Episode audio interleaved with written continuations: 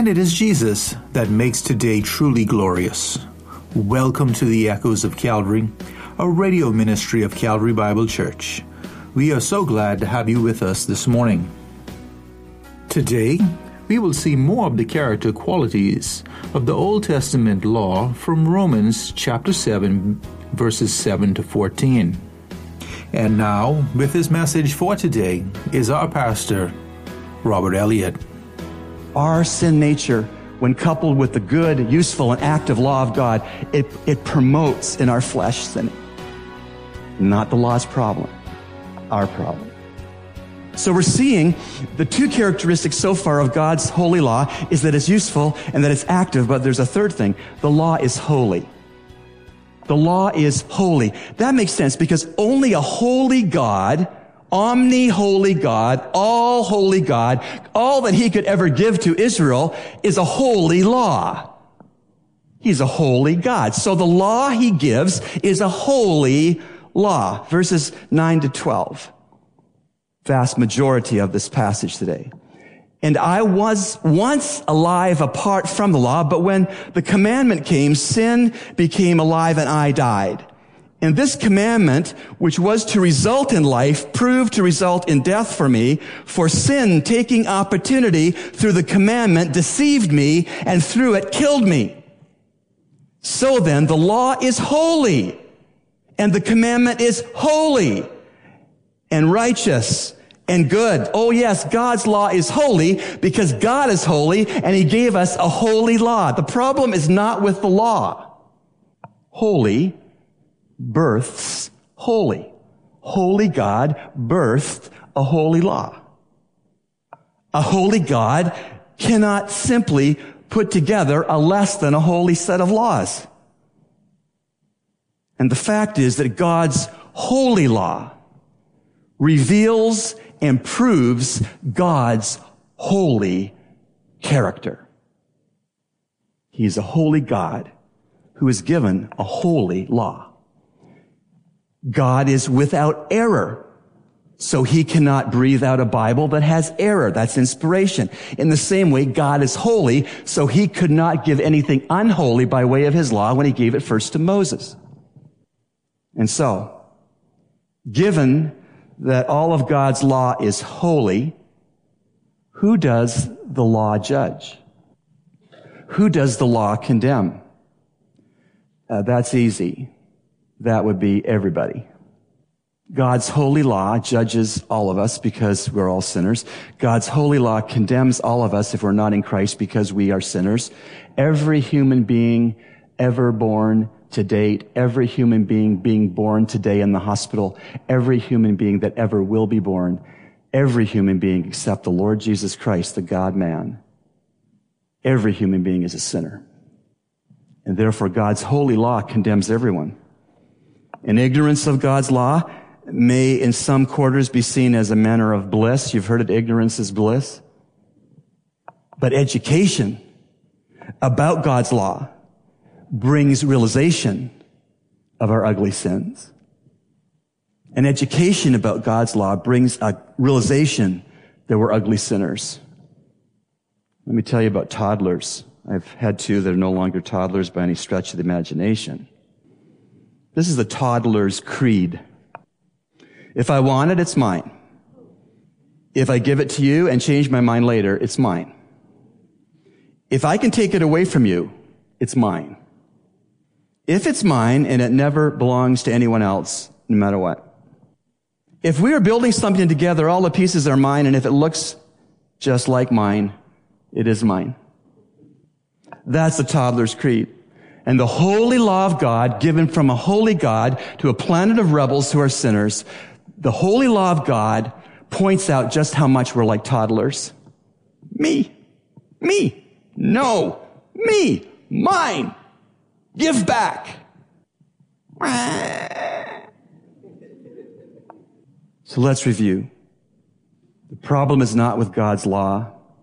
The problem is with how we can respond to it because we have flesh. We've seen so far that God's law is useful. God's law is active. God's law is holy. But the fourth thing is the law is a lethal weapon. The law is a lethal weapon. Verse 13. Therefore, did that which is good become a cause of death for me? May it never be. Rather, it was sin, the law of sin and death, not Moses' law. Rather, it was sin in order that it might be shown to be sin by affecting my death through that which is good, that through the commandment, sin might become utterly sinful. The law of God is a lethal weapon in the sense that it condemns us. We can't keep it. And we can't say, I kept it more than her because I didn't keep it 100%, 100% of the time and no one did except Jesus. And so the law is a lethal weapon in the sense that it condemns us. And so if the law reveals our sin, and if the law provokes our sinning, and if the law condemns us, then isn't the law some kind of a murderer? That's the question of verse 13. That is the question of verse 13. Therefore, did that which is good become a cause of death for me? May it never be. Rather, it was sin in order that it might be shown to be sin by affecting my death through that which is good, that through the commandment, sin might become utterly sinful. The question is, if the law reveals sin, if the law provokes sinning, if the law condemns us, then isn't the law some kind of a murderer? And the answer is no. The law in no way, shape, or form is the cause of damnation. Rather, our own sin natures, our flesh, are the cause of our sinning. And it is for unatoned for sins, which cause our separation from holy God, which can be a forever separation in a real place the Bible calls hell. So what I'm saying is whether you know Christ as your Savior this morning or you don't, and you know you don't, there are two ways that sin can be paid for.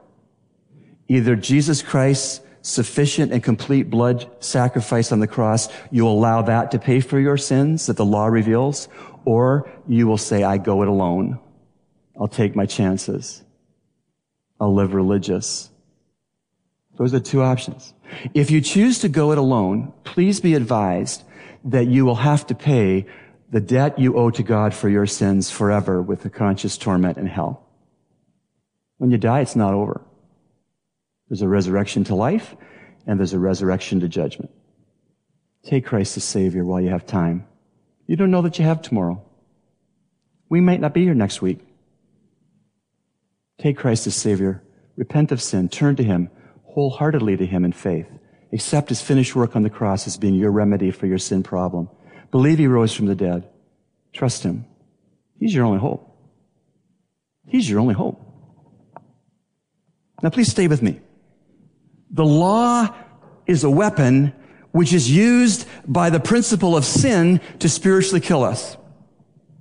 The law which is good turns into a weapon when the outfit that set up a military base of operation within us prompts our flesh, our sin nature to sin. And that's what is the problem. And so verse 13 again.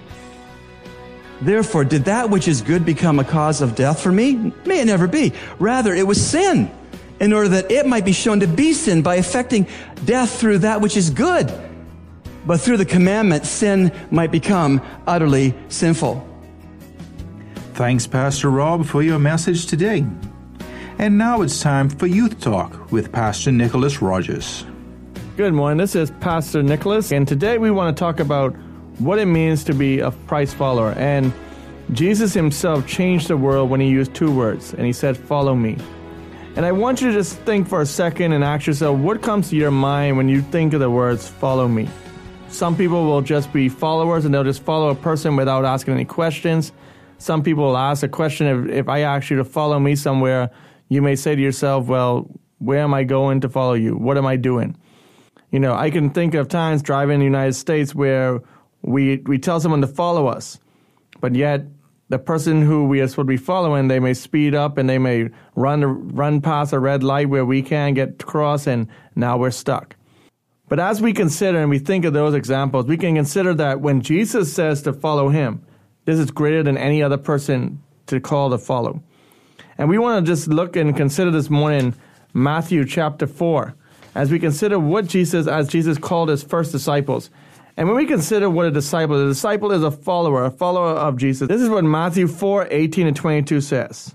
While walking by the sea, he saw two brothers, Simon, who was called Peter, and Andrew, his brother, casting a net into the sea, for they were fishermen. And he said to them, Follow me, and I will make you fishers of men.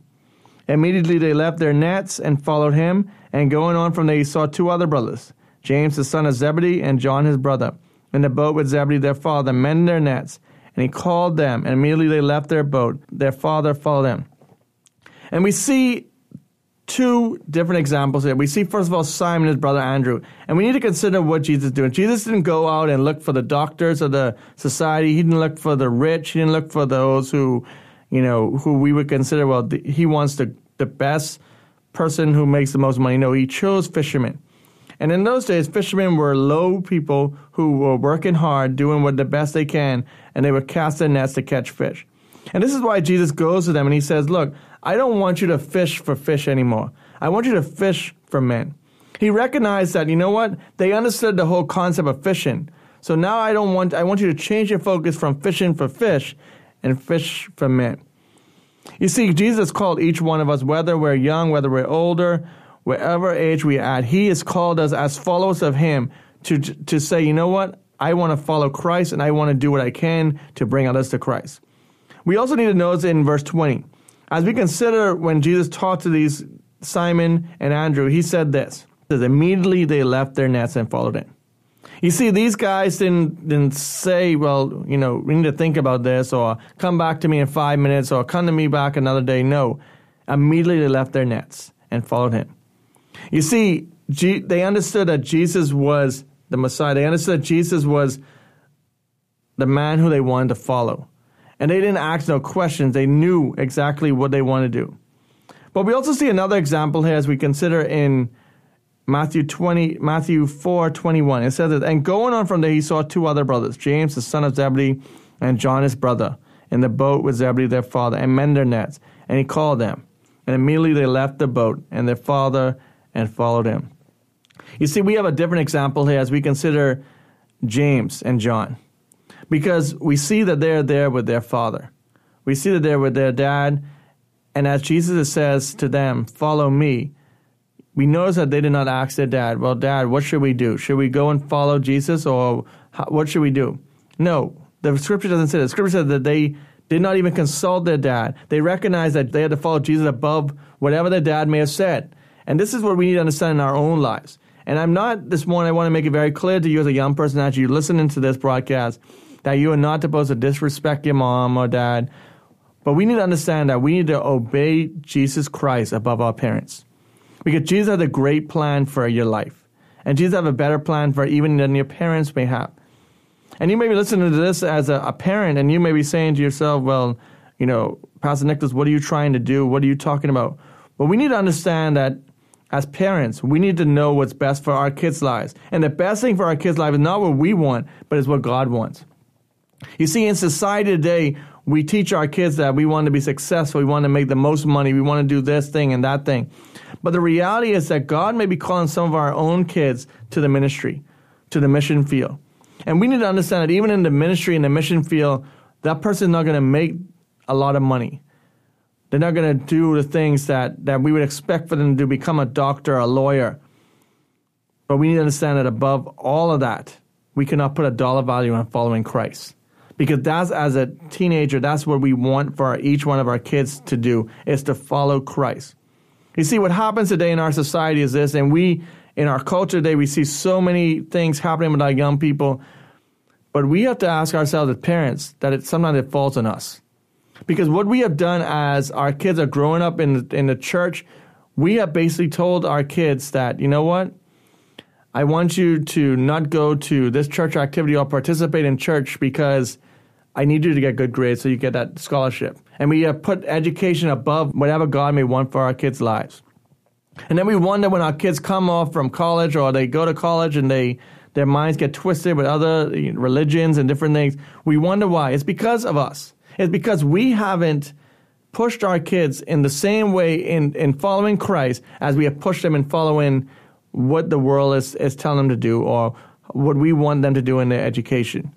You see, we need to recognize that as Christ followers, as parents, we are to set the example for our kids you know, I have a daughter, and, and, and you know, I pray that what that even as I get older, that whatever God calls her to, I will accept that because that's what we should all want. We should not want our to write the plan for our kids' life, but we should want God to reveal His plan to our kids' lives, and we should let God just show them exactly what it is He has for them.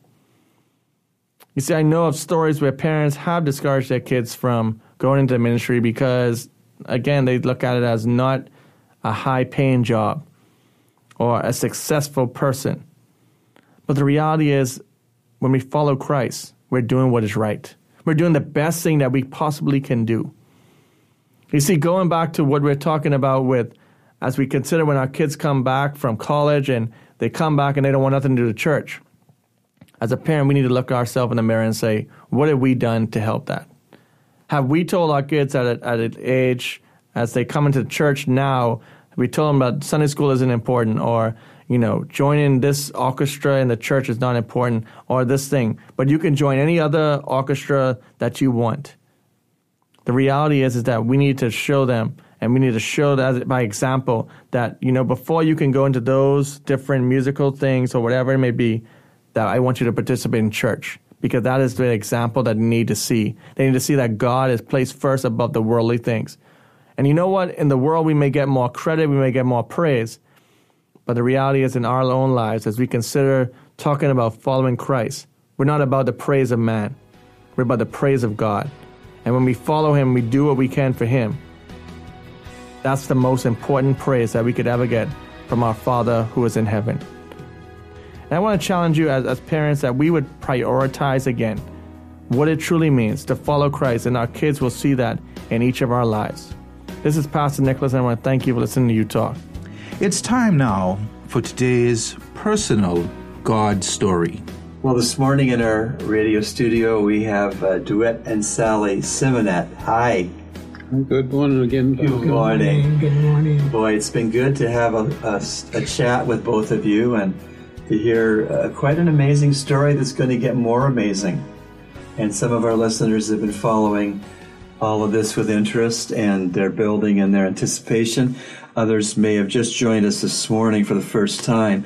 Basically, uh, what's happened in the story is that uh, Sally and DeWitt married young, had problems in their marriage, uh, sought some kind of relief in a, a court. Court issued some kind of thing other than a divorce, saying they had freedom to remarry. Um, they both did remarry, and uh, Sally's marriage was worse than uh, her first, but uh, she forgave her husband and led him to Christ for salvation just before he died. And then DeWitt, last time we were letting you talk about um, the circumstances leading up to what happened next in your story, which involved uh, meeting someone who was kind to you. And uh, although Sally was always your first love of your heart, you never forgot her. And still in my heart. Mm-hmm. Meanwhile. Yeah. So you you married a different person. Yes. What was that? What was that marriage like? Oh, that marriage was a marriage of jealousy. Jealousy. Yes. Can you expand on that a bit? Jealousy is not a kind thing. No, it isn't. Like they say, jealousy is next to the grave or serious as the grave. Mm-hmm. You know, uh, to be in with someone and um, they don't trust you, or they see you talking to someone, you don't have to be talking to even someone, just look at someone. Their, their mind is telling them. And if you tell them you're going one place, they'll say, okay. But they'll, they'll, uh, they'll come and they'll scout, or they'll send a scout to see if you, uh, or where you said where you. Go on. Suspicion. Yeah, yeah. So, uh, uh, um, um, I, I, I, I, see jealousy more becoming like mm, when you lost all your self-esteem. Lost your self-esteem. Yeah, and, and you were looking for uh, looking for it, and um, you can't find it. Right. There could be some people listening, some persons listening this morning who are jealous and they think they have a good reason to be jealous, but really it's a sin, isn't it? It's Yeah. to mistrust someone and to always presume evil Yes. is, is not godly and it's something only Jesus can fix. Yes. But uh, so the marriage you said was the marriage of jealousy. Um, how long did it last? I'll see. Uh, the, the marriage lasted about 18 years. 18 years. Yes, 18, 18 uh, 19, I'll say 20 years. 20 years. Of course, of course, sometimes you could be in the house and just, you just living there, but, but it's like you're not married. Okay, so it, the whole time was maybe 20 years. That's a long time to feel uh, low self esteem because the other person is jealous of you. And uh, really, a person who's jealous also has a low self esteem because they, they're not secure Right. in in uh, receiving person's commitment and love. Um, so, how did that uh, marriage end? Well, um, again, I want to ask for forgiveness and, and uh, ask if there's something I've done wrong or whatever it is, tell me.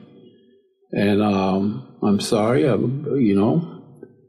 And um, no, this this this answers was, uh, um, I'm not going to tell you. I'm not going. To, I'm I'm not going to tell you. I'm not going to forgive you. Hmm. Which, of course, at the end of the day, um, I really found out what it was. It was. It was. It, it was not. It was. It was not love to start with. It was convenience. convenience. Boy, that's a that's a problem that many people have. That they have the wrong motives for getting married. They don't have uh, a love interest in the person, or a respect for the person, or a commitment to the person, but they just think they can advance themselves in some way. Convenience. That's serious. Um, so your wife, um, did she take sick or how did she die? Well, um, when when when she died, um, um, I was not with her. Okay, you were separated. Yes. And so you're not exactly sure maybe how she died. Um, uh, actually, I mean, um, um, my daughter said she, I think she died from cancer. She had cancer. She died from cancer. Yes. So, um, what were you feeling at that time? Uh, at that time, Pastor, what had happened was, um, at that time, I had been relieved. See, um, what happens is, um, some parents, they, they, they put children in the conversations, Mm-hmm. which is bad, which it never should, should happen. Mm-hmm. And let's say, if you're going to tell the children something, don't tell them a half truth. Tell them the whole truth or say nothing at all. Right. Good advice. So uh, I, I was a person strict. A strict. Oh, yeah. Yeah. Oh, yeah. And then my children came to me, and of course, you know, the fathers be the last they come to anyhow. Always go to the mother, and mom say, it's okay, you know, and blah, blah, blah. I don't know what your father going to say. So they say, well, they want to go to the mall or go someplace. I'll say, well, who are you going with? What the purpose? And if it didn't fit uh, my satisfaction, I'll say no. And if I said no, I don't have to give you any explanation No, because, because you're he's a dad. child. hmm And then, you know, the children then, uh, the mother would say to them, when the children, when they were disappointed, it looked like everybody in the world is dead and gone left them. So the mother would say to them, you know, it's not me who's stopping, it's your father who is stopping you from going and always making me look like I was the, uh, the, um, no, the bad fellow, and no, thanks to God. But the reason why some I didn't let my children go because I knew some of the children which uh, they went with, and it was not good. It's okay to be schoolmates, but after school, you don't have to be mates. Yes, so you're talking about a few things there. You're talking about the tendency of children to work one parent against the other. Mm-hmm. You're talking about um, uh, parents including children in conversations that should only be between parents. Right? Uh, so these were some of the problems in, in uh, your marriage to this other individual. Yes. yes. She died of cancer, and um, in the in the times you were married to other people, d- did you ever think about each other? I told you, even though all the time I was married, she was always there in my heart. She was in your heart. Yes, yes. I, I mean, I, I mean, she was always there because um, I, I knew, even though I was running from God. You were running from God. Yes, it's like when David said, his soul went all about the city, asking the watchman of the city, "Where is he that keep?" You know, it's like, uh, uh, uh, um, no. Once you once you're truly converted, you you you, you uh, it's not easy. You you you. I mean, you you get whipped. In other words, when we run against God as a born again Christian, He loves us enough to spank us. Yes, He does. Yeah, praise the Lord for that. Sally, when you uh, uh, when your husband died, and, and did you have uh, thoughts about DeWitt? Yes. You did. What kind of thoughts did you have? Well, I, like I said, I, I tried calling him, but I didn't get through to him. I didn't know his number, but I, uh, I just asked all his nieces who I knew, and I've, I didn't, I, you know, they just said they didn't know where he was at that time. Let's, So, you know what? I'm sorry to interrupt you. Let's put a semicolon here again. Okay. Next time we'll continue in the next uh, broadcast. Sure. Oh, thanks. Sure. Let's say uh, let's say uh, goodbye to one another for now, and we'll get back to recording in a few uh, days. Okay. okay. You have been listening to The Echoes of Calvary, a radio ministry of Calvary Bible Church, Nassau, Bahamas. Our morning worship service begins this morning at 10:30 a.m. in the sanctuary located on Collins Avenue. The protocols for this gathering are available on our website at calvarybible.org.bs.